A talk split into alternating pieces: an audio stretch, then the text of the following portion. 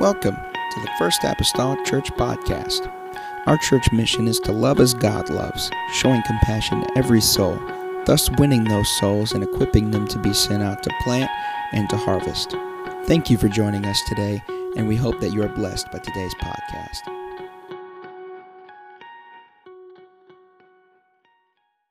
Acts chapter 17. It's been a couple weeks since we've been here. As you are turning there, tomorrow night here at the church's Power Hour from 7:30 to 8:30 prayer, and then Friday is game night in the back starting at 7:30. Amen. And uh, for those of you who don't know, uh, today our church participated in providing breakfast, milk, and juice and stuff for all the schools within Mount Carmel and the district office as well. Staff, yeah, not to students. They don't need any sugar on that first day of school.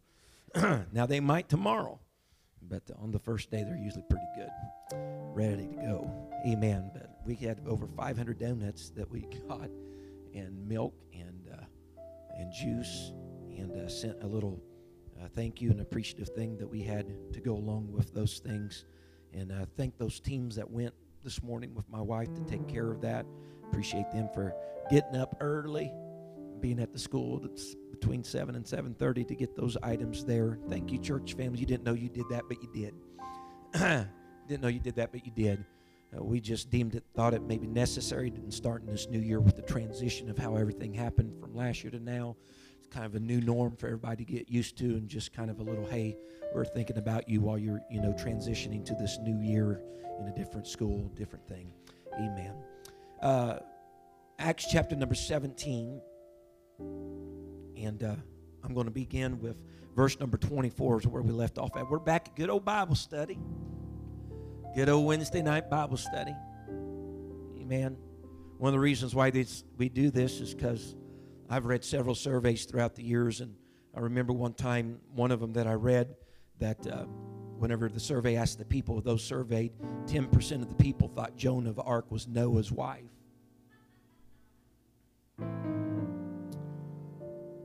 Most people didn't know more than two or three of the commandments. Most of them couldn't name the four gospels, had no idea what the Beatitudes even were, and couldn't name more than one or two of the uh, 12 apostles. So let me tell you something. That's one of the reasons why we have Bible study. Just one of the reasons why we have Bible study. Acts chapter number 17, verse 24. I'm going to read 10 verses till the end of the chapter here this evening. Just read it all at once. This is Paul's reply to those Athenians on Mars Hill. He said, God that made the world and all things therein, seeing that he is Lord of heaven and earth, dwelleth not in temples made with hands, neither is worshipped with men's hands as though he needed anything, seeing he giveth to all life and breath and all things. And hath made of one blood all nations of men for to dwell on the face of the earth, and hath determined the times before appointed, and the bounds of their habitation, that they should seek the Lord, if haply they might feel after him and find him, though he be not far from every one of us. For in him we live and move and have our being, as certain also of your own prophets have said. For we are also his offspring. For as much then as we are the offspring of God, we ought not to think that the Godhead is like unto gold or silver or stone, graven by art in man's device. In the times of this ignorance, God winked at, but now commandeth all men everywhere to repent, because he hath appointed a day in the which he will judge the world in righteousness by that man whom he hath ordained whereof he hath given assurance unto all men in that he hath raised him from the dead. When they heard of the resurrection of the dead, some mocked and others said, We will hear thee again on this matter. So Paul departed from among them. Howbeit certain men clave unto him and believed among them, which was Dionysius, Dionysius and Areopagus, and a woman named Damaris, the others, and others with them. Tonight, I simply want to teach this God is. Just kind of trailing dot, dot, dot. God, God is. Amen tonight. Father, I love you, Jesus, this evening. We once again center our lives around about your word, O Lord Jesus, and we ask God for your help. Lord, help us, God, in our understanding tonight. I pray, O Lord God, let your word, God, become alive to someone because it already states that it is alive, but let it become alive to someone, Lord Jesus, in this place. And we'll thank and appreciate you, God, for the lovely name of Jesus Christ that I pray. Amen and amen. And the church say, Amen. Amen. You may be seated tonight, and I'll try to be mindful of our time. I know we're back in school and such, and so I'll be mindful of that to the best of my ability. Since it has been a couple weeks since we considered the book of Acts, I think it's important just to review real quickly where we are here in Acts chapter number 17. Paul has visited or will visit three places within chapter 17. Uh, we've already looked at him visiting Thessalonica and Berea, and we are presently looking at him uh, visiting Athens. Whenever we last left him in our last study, he was in Athens, and he has already been there for a little while, and he has spoke about uh, Christ among the marketplace, and he has found himself even speaking to some of the philosophers of Athens. Uh, that Greek world was well known for their philosophy and philosophers and things of that nature. And so now he has trekked to Mars Hill. And uh, while he is there, he's going to address the Athenians on Mars Hill uh, concerning some of their beliefs or things that they don't believe in. In his process of surveying the area there at Athens, he came across an altar, the Bible says, to uh, the unknown God. And so now uh, he is stating to them that he has seen that he understands that they have been ignorantly worshiping uh, this, and he is now going to declare unto them this God that is unknown to them. Now, just to back up a little bit, two groups of people that he did meet was the Epicureans and the Stoics. I'm going to review very quickly what some of their belief systems were because they will be important for our, our study here tonight. The Epicureans were materialists. They believed that the sum total of life was what was being lived prior to death. They believe all there was to life was what happened prior to death. That death was the finality of life. There was nothing beyond the grave. And they believed that everything that happened, uh, the world that they lived in, the universe that they experienced, everything that happened, all of that happened by mere chance. They leaned toward uh, atheism, they leaned toward atheism, and their goal was this. They wanted to to, to find pleasure, and they felt like the best way to find that pleasure was most of all if they could just minimize any type of pain, even go without pain at all uh, in their life. They did not believe in any supernatural being, any supernatural being that should be feared or that should be obeyed. And they, they sometimes entertained the idea that if there was such a supernatural being out there, it was probably so distant from them that it would by no means have the ability to interfere with the lives of mankind. That was the Epicureans. The Stoics, on the other hand, they were the self sufficient group.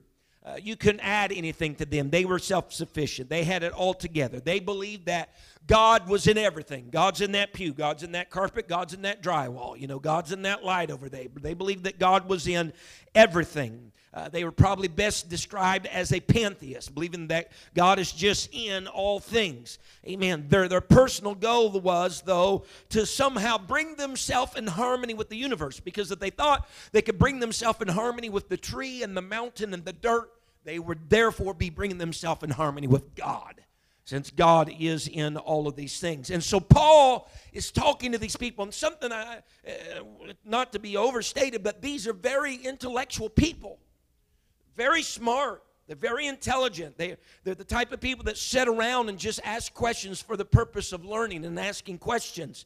And so, whenever they, in their admission to an altar they built, labeled it to an unknown God, it showed the extent of their intelligence.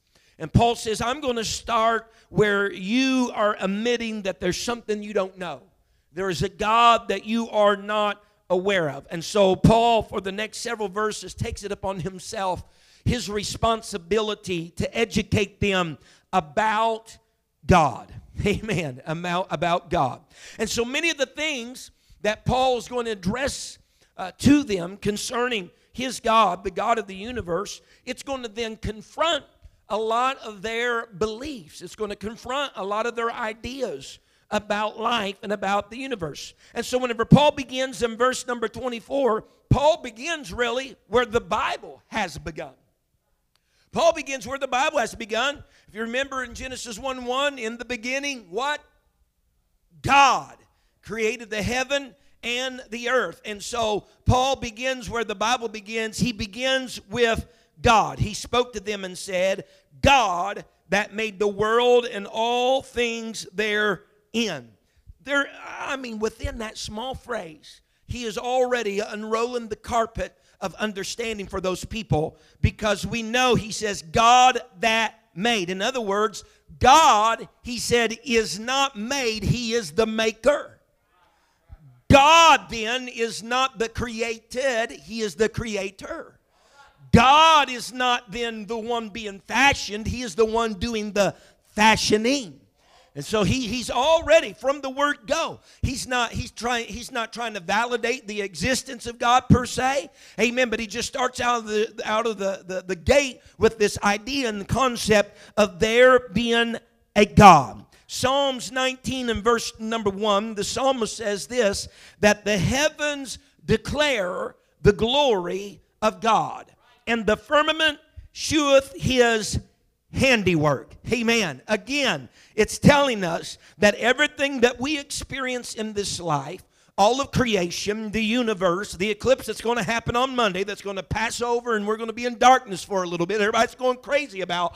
All of that is nothing more but creation screaming to us that there is a God. I look at it like this creation has a show and tell time. Creation has a show and tell time because creation is declaring and creation is showing that there is a God. There is a God. Amen. Someone say amen. And so if people have if people have a wrong concept about God or no concept about God at all, uh, everything else in this life is going to fail quite miserably, amen, as it did with the belief systems of the Epicureans and the Stoics. Whenever you don't have your concept about God right, when people don't have a settled concept about God, it'll affect the other avenues of their religious beliefs. Uh huh. Because everything that we believe is centered around the concept of a one God. Amen. If you don't have the concept of God right, your salvation will be wrong. You don't have the concept of your God right, you'll get your baptism wrong. If you don't get the concept of God right, it'll affect every other area of your belief system. And so, Paul, he wanted the Epicureans to know, he wanted them to know that what they believed to be everything that happened that they could see, touch, feel, and everything, the universe, all of this, that everything that they say happened by chance actually happened by design. Divine design. He wanted the Stoics to understand that God was not dirt, and God was not a cloud, and God was not a mountain, but God created all things in the world. See, the Stoics misunderstood the testimony of creation that dirt, that cloud, that mountain, all of that was declaring and showing that there was a God. They misunderstood the testimony of creation, of there being a creator for the creator itself. Creation was just simply saying there is a God. Not that I'm God and the dirt's God and the mountain's God and the cloud is God. No, no, no. But see, here's the difficulty because it's impossible. I can see why they kind of got snapped into that. It's impossible not to see God in creation because his fingerprints are all over the mountains. His fingerprints are all over the clouds. His fingerprints are all over the dirt. All that means is that God was involved in that, not necessarily that God is that. So his fingerprints are upon all these things. Romans 1 and verse 20. We've read these already before in the book of Acts. For the invisible things of him from the creation of the world are clearly seen being understood by the things which are made, even his eternal power and Godhead, so that they are without excuse, because that when they knew God, they glorified him not as God, neither were thankful, but became vain in their imaginations, and their foolish heart was darkened. In other words, and we said it, and I'm going to just keep hitting the nail creation is proof in and of itself that there is a God. We don't have to have a 55 lesson talking about uh, uh, uh, the, the, the, the theories of creation and debacle against evolution to prove that there's a God. Christ, in His Word, He's saying creation itself is declaring their God. And He's basically saying this if there comes a day that someone is going to refute and say, No, there isn't a God, there is no such thing, He says they're going to be accountable for what they could see with their eye, experience in their realm in which they live. Because it's crying, it's declaring, and it's showing that there is a God. Amen. And so here is Paul, though. He lives during a time when people believe there's gods of rivers, you know, and there's a different God over here of fire, you know, there's another God over here of whatever, you know, wind, God of this, God of that. And so he then stands up and declares to them that there was one God that's ascribed to all of these things. You say it's a God of fire, and the God of fire can't operate in the God of the river, and the God of the river can't operate in the God of the wind. He said, I'm telling you, there's one God, and He operates in all of them. He showed up in the fire. He's calmed the wind. He's walked on the sea. He's, he's been in all of them. The Bible says this Isaiah 40, verse 12. Look at these ponderings, these questions in Isaiah. Who hath measured the waters in the hollow of his hand, and meted out heaven with the span, and comprehended the dust of the earth in a measure? And weighed the mountains in scales and the hills in a balance? The answer is God. Verse 13, who have directed the Spirit of the Lord, or being his counselor, have taught him? The answer is no one. Verse 14, with whom took he counsel? Who instructed him and taught him in the path of judgment, and taught him knowledge and shewed to him the way of understanding? The answer again is no one. Verse 15, behold, the nations are as a drop of a bucket and are counted as the small dust of the balance. Behold, he taketh up the isles as a very little thing. Being then that God made all things, Paul goes to his next point. If he made all things, then he is Lord over all things. If he created it, he's the master of it. If he created it, he's the Lord of it. And so, again, coming against these concepts of these two groups, the Epicureans then, then Epicureans, there is a supernatural being that needs to be obeyed. Because there's a creator that created everything you saw. And since you have seen all these things, he is master of them. He is Lord of them. So there is something that needs to, he said, those leaves and those branches, all that move like they move because they're under the obedience to their master. That water goes out and comes in in the evening at the ocean. Yeah, I know there's the pull of all the moon, but he put the moon. See, all of that really goes back to its creator. That bird tweets rather than barks. Huh? The bird tweets rather than barks because there is one that is in obedience to. Amen. As a matter of fact, the Bible says in Psalms 90 and verse number 2, it says, Before the mountains were brought forth, or ever thou hast formed the earth and the world, even from everlasting to everlasting, it says, Thou art God. In other words, everlasting, that word means always or perpetual or vanishing point. In other words, from always to always, thou art God. From perpetual to perpetual, thou art God. From vanishing point to vanishing point, thou art God. In other words, when everything else had a beginning, God existed before that. And when everything else will have its ending, He will still be existing beyond that. Amen. He's the Lord, He's the Master, He is God. The Bible says in the Romans 11 and verse 36, I just run through these real quick. For of Him, and speaking of God, and through Him, and to him are all things, to whom be glory forever. Amen. It says, for of him. They came from him, and through or by him they happen, and to him. All things consist of God. He is the author, He is the originator of all things. And what does the Bible tells us in Hebrews 11? He that cometh to God must what? Believe that He is and that he is a rewarder of them that diligently seek him. So Paul says we got to establish something here because these folks won't come to him unless they believe that God is. unless they believe that God is. Now, I've mentioned in times gone by how idols, the idols that were made, I even mentioned just the past few weeks actually, that they, they, they put little holes in the back of them because they believed whenever they made their sacrifices and such to the idols, that the spirit would come and inhabit that idol while they were doing their sacrificing and their worship. Had these little holes in the back of them. Those worshipers believed the spirit of whatever God they were worshiping would come and inhabit that during that worship session. But Paul declares to these very intellectual people, he declares them, he said, God does not dwell in temples made with hands. Let me break that a little bit more. God does not dwell in idols. Because what they were basically calling that idol was a temple that God would inhabit that area. Uh-huh. Whenever they had their worship service. He said, God does not dwell in temples or idols made with hands, implying human hands. In other words, your idols are useless. Because God does not indwell something made by the hands of man. Someone say amen.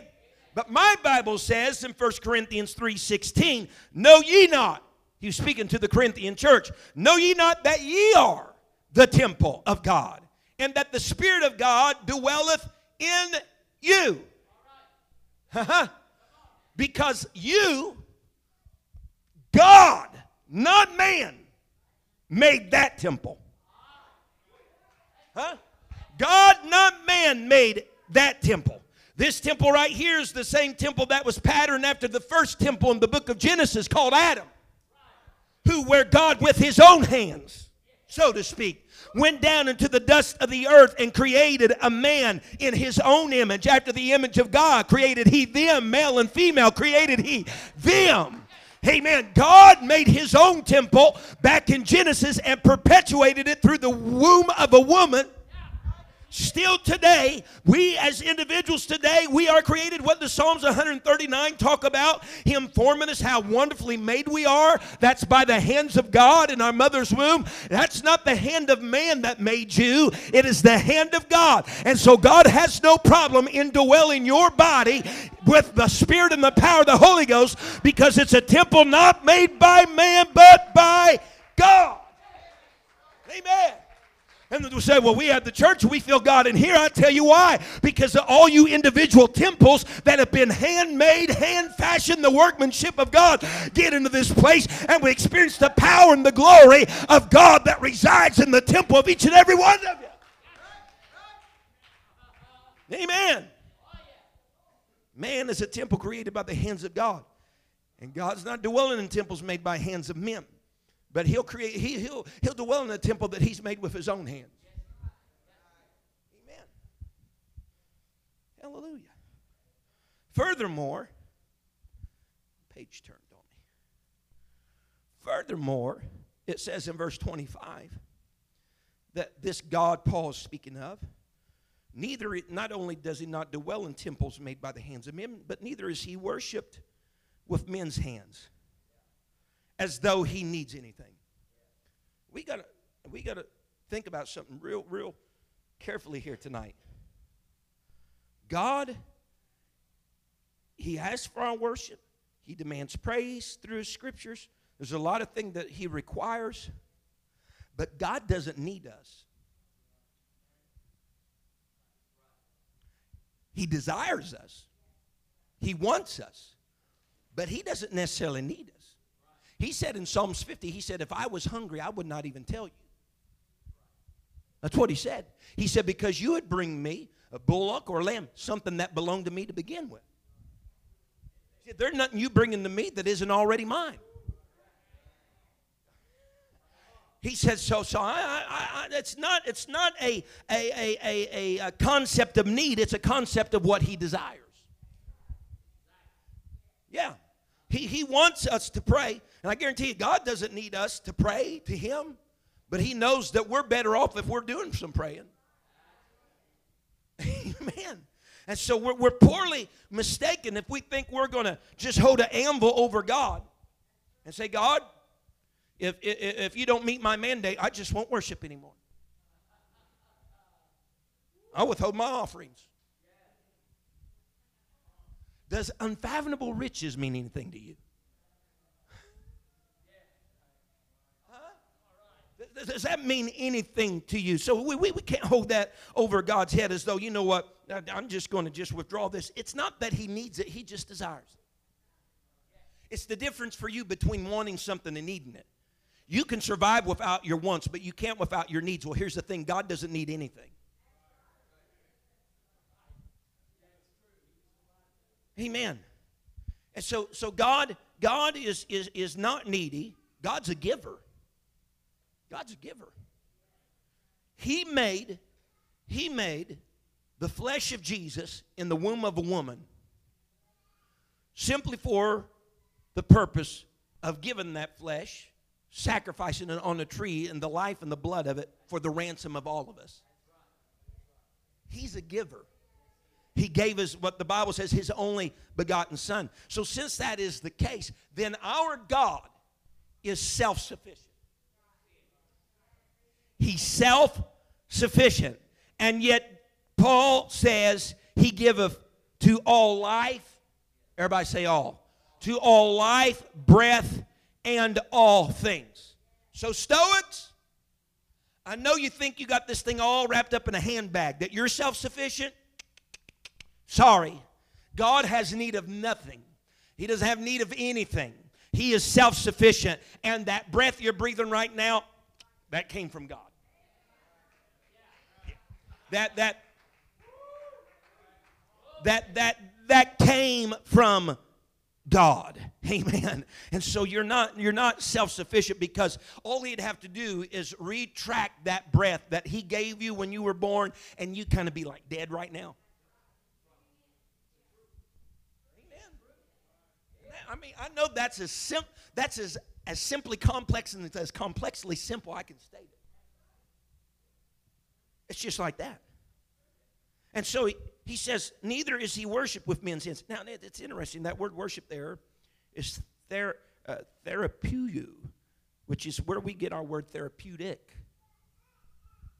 All right? But in the Greek, it means this it's to wait upon meanly or especially to relieve of disease, cure, or heal. God doesn't need anybody to wait upon him as though he is ill and sick and needs tended to.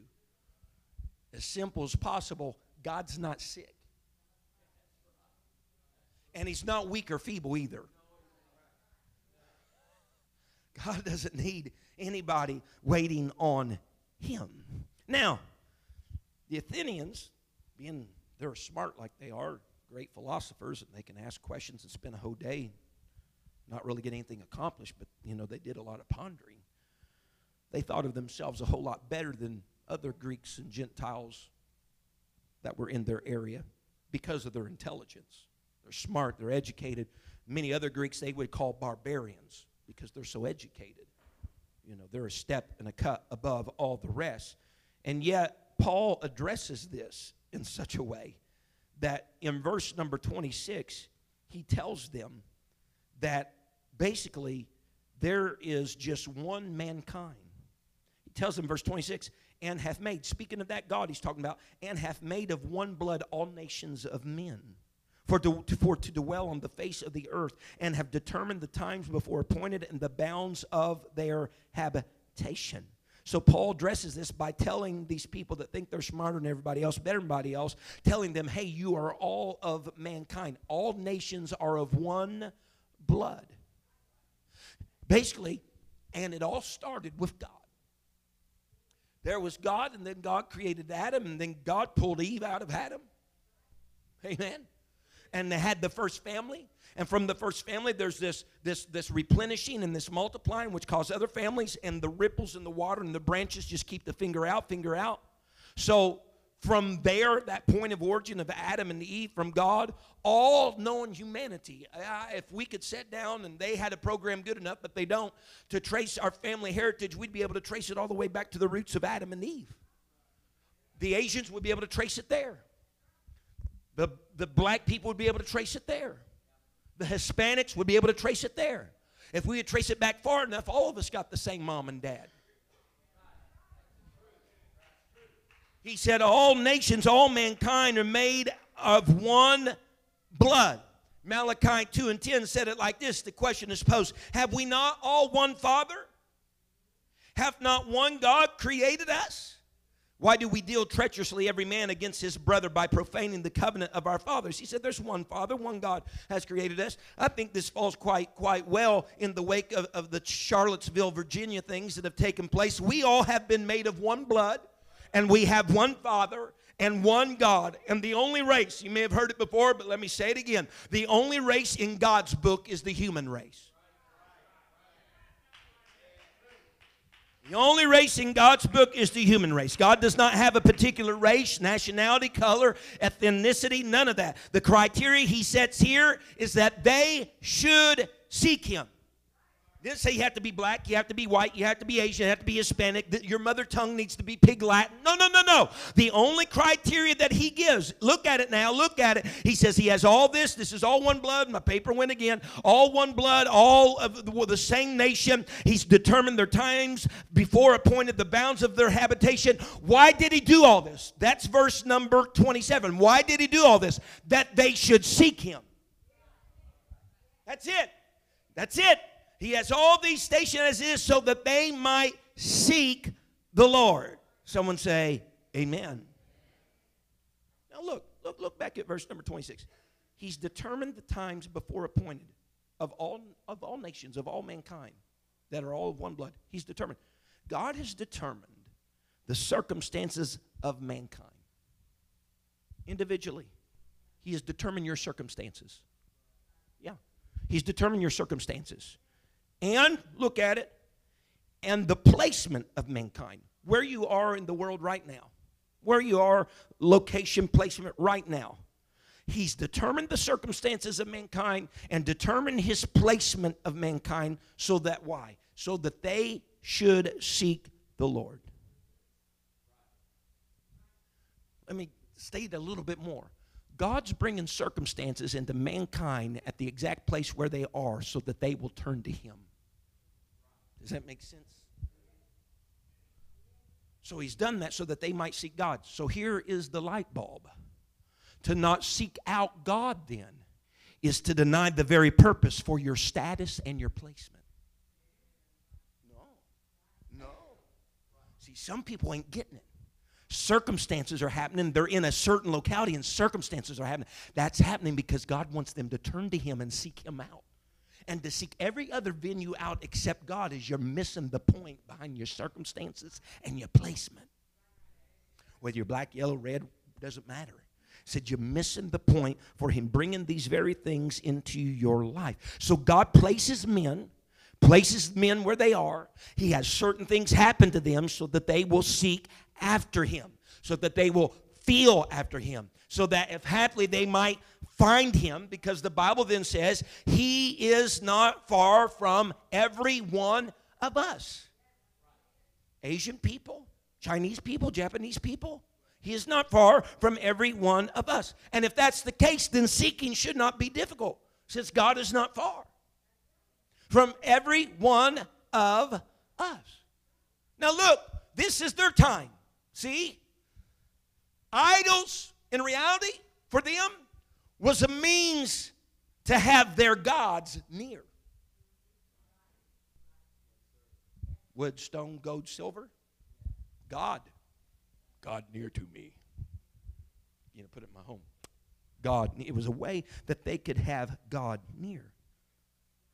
But Paul's stating, you all done all this contriving, this whittling, this, this craftsman work to get your God near to you if you'd only understand that God is near anyway.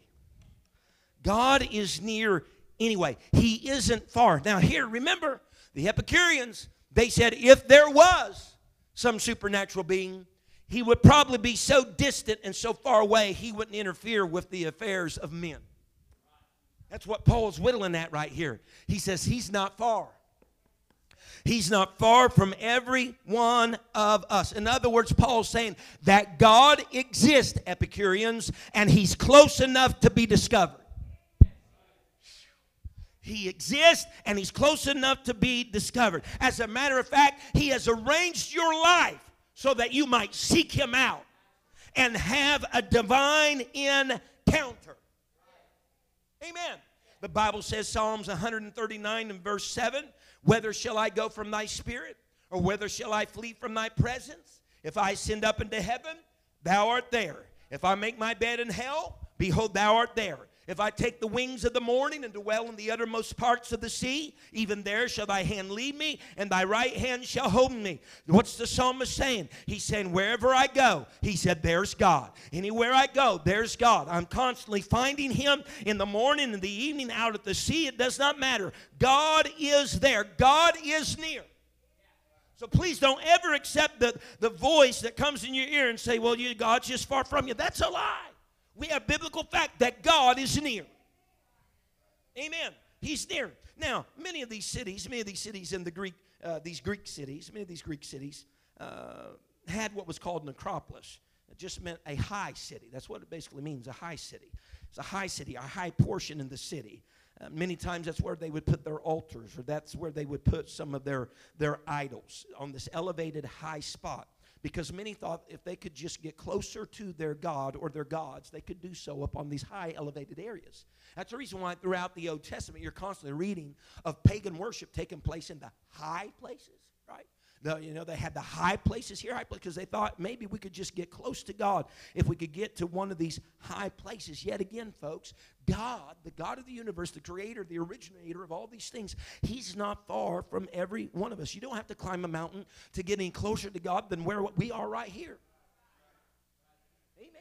You don't have to do that. God is close. Now, here's the thing I considered here this afternoon. Felt like God just pricked my heart with it that a person then who has not found God, that didn't happen, them not finding God, that didn't happen because God wasn't near. It didn't happen because of that, because we know He's near. Well, I feel the Lord laid on my heart. If a person has not found God, whenever He's stationed circumstances and placement so that they might seek Him, if they've not found Him, it's probably because their discovery does not align with their concept of who they thought he was. In other words, they found something that they're not willing to accept. The reality of who he is may be going against the very perceived notion they had about God. See, because what we have with the Epicureans and the Stoics, they already got a preconceived idea about what God is, who God is. If they would ever come across God, they would have to do one of two things. They'd either have to just disband all their preconceived notions and accept God for who He is, or they would have to cater to what they thought God was and refuse who He is. I know that was a lot of wada wada, but that's really what it comes down to. Because what I think today is there's been more people exposed to God than what we would tend to believe have been exposed to God. There's been people because of circumstances and placement they have sought out God, but when they found Him, that wasn't the God they wanted. That was a God that was different than the God that they were expecting. And something that, that kind of hurts that today is because we got people propagating stuff behind pulpits, giving people a false image of who God is. Where there's pastors and teachers with all types of propaganda, and they're giving a false image of who God is. And whenever people come in contact with who God really is, they're saying, Well, my pastor said he's just a God of love and grace, and I can sin and everything be okay and they're not willing to accept God for who He is because they're comfortable with where they're at. But let me tell you what your loving God will do. Your loving God will challenge where you are to, in order to get you to where you need to be. God is. Amen. You understand what I'm saying? Let me put it like this if you had never met Brother Mason, but I gave you description of his height, hair color, eye color, all such, to go meet him at a location or a place. And if I did a poor job of my description, You could be rubbing shoulders with him and never even know it. And come back and tell me, I never found the man. But it wasn't that you never came in contact with the man, but you were just going over, off of a bad description you got from me.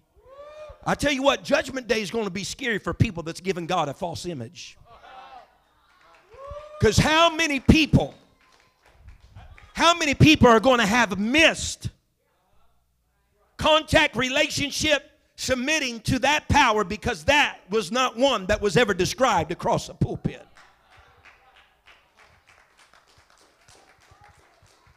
Now I'll jump back and forth. If I tell you Bible, I'll tell you how he's a God of love, but I'm going to tell you how he's a God of judgment. I'm going to tell you how he's a God of grace and mercy, but I'm going to tell you how he's a God too of order. Yes, that's my God. And to have him any other way would to be have him having him imbalanced and with a, a, a false persona out here that I would just dupe you all into believing. Verse number 28. Speaking of this God, for in him we live and move and have our being, as certain also of your own prophets have said, for we are also his offspring. Paul does something very, you talk about being smart. They thought they were smart. Well, Paul was new. I'm telling you right now. He wasn't a dull crown in the box. He did something very smart here. Remember, whenever Paul talked to the Jews, he talked to them about their history. Remember, because they liked that. Talked to them about scriptures because they were aware of, they were familiar with that. When he talks to these Greeks, of course, he's talking to them about creation, something that they would be familiar with as well, the universe around them. But then he goes a step further. He uses something that their own prophets said. Paul wasn't endorsing everything that these prophets said by using these two statements. He was simply finding a line of connection of something that that was their prophets, and he was using a part of where their prophets spoke truth and using that to connect his world with their world, trying to introduce them to God. What their prophets have said is in him we live and move and have our being. What their prophets have said, and we also are his offspring. Paul used that, said, Your own prophets said that. But look, he uses their prophets' words for his benefit. Look at verse 29. He said, For as much then as we are the offspring of God. Huh? He's using their own prophets' words. For as much then we are the offspring of God, we ought not to think the Godhead is likened to gold, silver, stone, graven by art or man's device. If we are the offspring, anything, eh, you know, if if that animal is the offspring of a rabbit, it probably looks like a rabbit. You know? The tail, the ears, you know. If the offspring of that animal is a horse,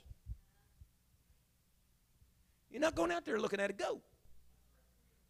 Paul says, if we are God's offspring, then all these images that you're making to resemble God, he said, they got to be far out. This is wood and stone and metal and all that. He said, we're not made of all that. So if we're the offspring of God, it, it can be. This is just, this is man's device. Look at verse 30. And he turns a table here, turns a corner. In the times of this ignorance, he said, God has winked at Everyone say, but now. But now commandeth all men everywhere to repent. So the offspring has similarities to who it came from. Man's not silver, man's not gold, man's not none of this. Paul's reasoning with these thinkers. He's reasoning with them, has been now for quite some time, reasoning with them, taking little, taking little jabs here and there at what their belief systems were. You know, not just coming out telling them they're wrong, but just uh, one person said like this it says, if, if, if you'll just speak truth, you don't have to debate truth because when you speak truth, truth alone debates untruth. You understand what I'm saying? You don't have to tell somebody, bless God, you know, uh, you just don't have to come straight out and be rude. Speak truth, and truth within itself goes to battle for you. Paul said all these things. He didn't say, well, by the Epicureans, this is what you are, and this attaches to that, and there's where. No, no, no. I've done that for you tonight. But Paul didn't do that. He just spoke truth. And so he's reasoning with these thinkers, which that's what they love to do reason, talk about it, discuss it. Their problem was application. Love to talk about it. Have someone tell a new thing. Let's think about it. Ponder that in our mind. But Paul now has turned the corner. He's demanding a response. But now God commandeth all men everywhere to repent. Now, see, that goes beyond the realm of talking. That goes to the realm of doing. All men everywhere are commanded to repent according to God. And all men, that's pretty inclusive. you know, that just that doesn't leave, you know, too much of the population out. It's pretty inclusive. All men. Here, I want to help somebody out. I read this. I thought it was very good. I wrote it down. I didn't say it, someone else did. Steven Cole said this. He says, We cannot reason an intellectual into the kingdom because the heart of his problem is sin, not just wrong thinking. That's very good. That's very good. People will extinguish their breath in debating back and forth about belief systems. Or if you can explain it, if you can explain the existence of God to them, then they'll come to know God. If you could just explain it. Well, you could explain everything in the world and they could understand it all. But if they do nothing about their sin problem, so you can't just outsmart somebody into the church. They might have every degree under the book, but you can't just outsmart somebody into the church because there's still something that lies there. It's called sin, and sin has to be dealt with. And one of the means and measures which sin is dealt with is through and by repentance. And so the very next verse, look at it. The very next verse tells us, my page went again. The very next verse tells us why this command is here. Why all men must repent. It tells us why. Verse number 31. It starts out with the word because. Because he hath appointed a day in which he will judge the world in righteousness. All men need to repent because a day of judgment is coming. All men need to repent because a day of judgment is coming. We need to repent because a day of judgment is coming.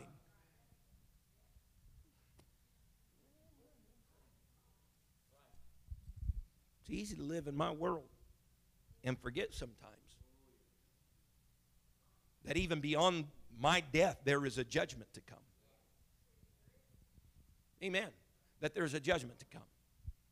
And, and the word judgment, look at this with me. Will you just look at this with me? The word judge in the Greek as a verb, here's what it means. I guess this is why this struck me over the past week when I was studying this, because that garbage be, I oh, don't judge me. Oh, it makes me want to hurl in the toilet. And, I, and that's not something I do that often. It don't judge me.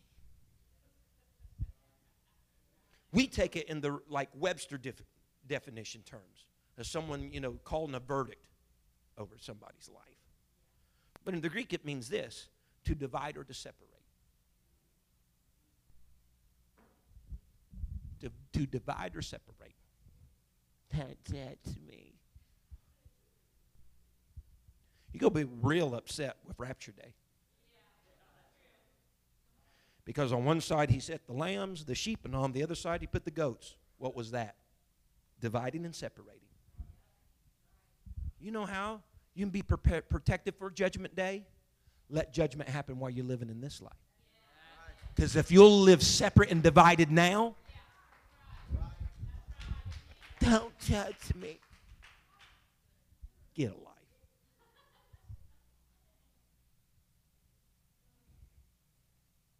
And he goes on. Verse 31 is very interesting to me. I know it might not be everybody, but it's to me. Because he hath appointed a day in the which he will judge the world in righteousness by that man whom he hath ordained, whereof he hath given assurance unto all men, in that he hath raised him from the dead. Now, I know that's a mouthful, isn't it?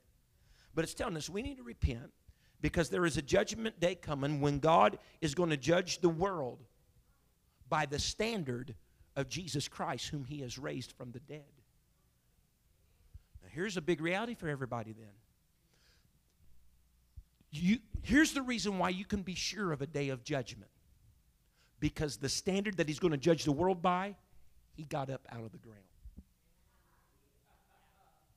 if you believe in the resurrection, then that means you better hands down believe in the judgment because that's what it's saying. You can believe in judgment because he's going to use the man that he pulled up out of the ground to be the standard for judging. And so if he raised him out of the ground, there's going to be a judgment. Oh, yeah. Now here's what about Everybody all day long filling churches. Praise God, he resurrected. Yeah, I got the Holy Spirit.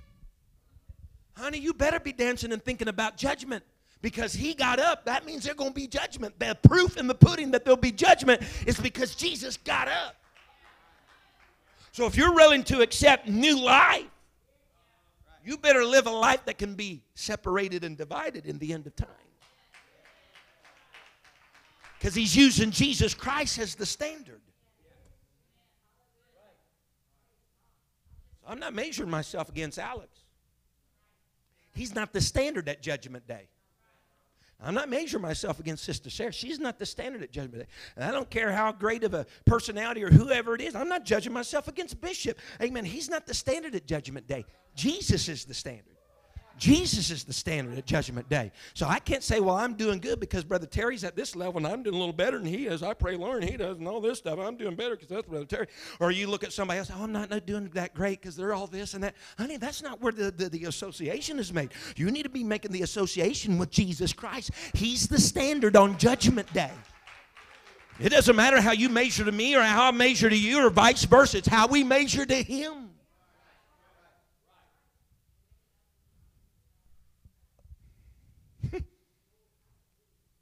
So Epicureans, they denied that there was anything beyond the grave, the life that we're living in this one right here, and death is the finality. And that's probably why the responses came as they did whenever Paul starts mentioning the idea and concept of a resurrection. Because if you believe all there is to life is what's being lived right now, there's nothing beyond the grave, that type of mindset, you probably have little hope with the belief in a resurrection. And if you don't believe in a resurrection, you probably don't believe in a judgment. Because the responses were they learned of all this. You can look at verses 32 through 34, and I'm, I'm landing the plane. They heard about the resurrection, some mocked. They have been affronted with God is from Paul. Circumstances have been put in this place, hopefully, that they might seek the Lord. But they're mocking. My estimation, they've ran into a God that they're not too interested in getting to know, in one that doesn't align with the concept that they had of Him. And then there's others that say, hey, I'll hear you again on this matter. You have those that are mock, and then you have those that procrastinate. And there were just a couple others that believed. I think the greatest difficulty of the apostolic church world over and those that attend the church is not that we have mockers or we have believers, but we have procrastinators.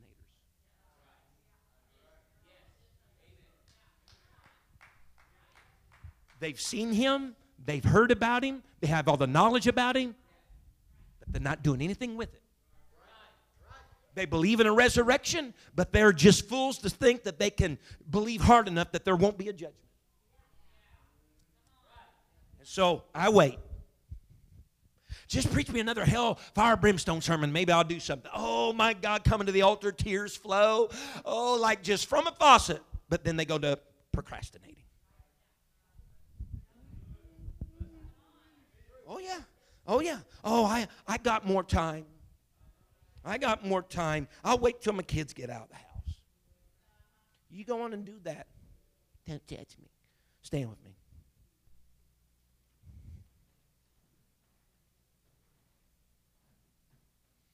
Because people sometimes try to appease their own minds. If I don't accept the resurrection, I don't have to worry about a judgment. But in reality, again, judgment is coming because the judge's standard has already risen from the dead. Christ Jesus. It's coming. God is. So Paul has a lengthy little Bible study with these folks. And you know what the major thing here? Look at this. There's just a few people that believe it. There's a lot of mockers, a lot of procrastinators. He has spent a, a, lengthy amount of time there going through all this. We don't see some great, you know, First Pentecostal Church of Athens was formed. Just a couple believe. But you know what? Record of heaven shows this. Paul, you did what you were supposed to do. Mm-hmm. You did what was required of you to do. You are not required to dictate or determine the results. You're required to do what you're supposed to do propagate the message. Set up that divine appointment where people will be having the circumstances and the placement where that they should seek the Lord. Hallelujah. Let's pray here this evening. We'll close this service. God, God is. Thank you for listening. If you would like more information about our services and activities, you can find us on Facebook, Instagram, and Twitter with the username FACMC. Again, that's FACMC. Thank you and have a blessed day.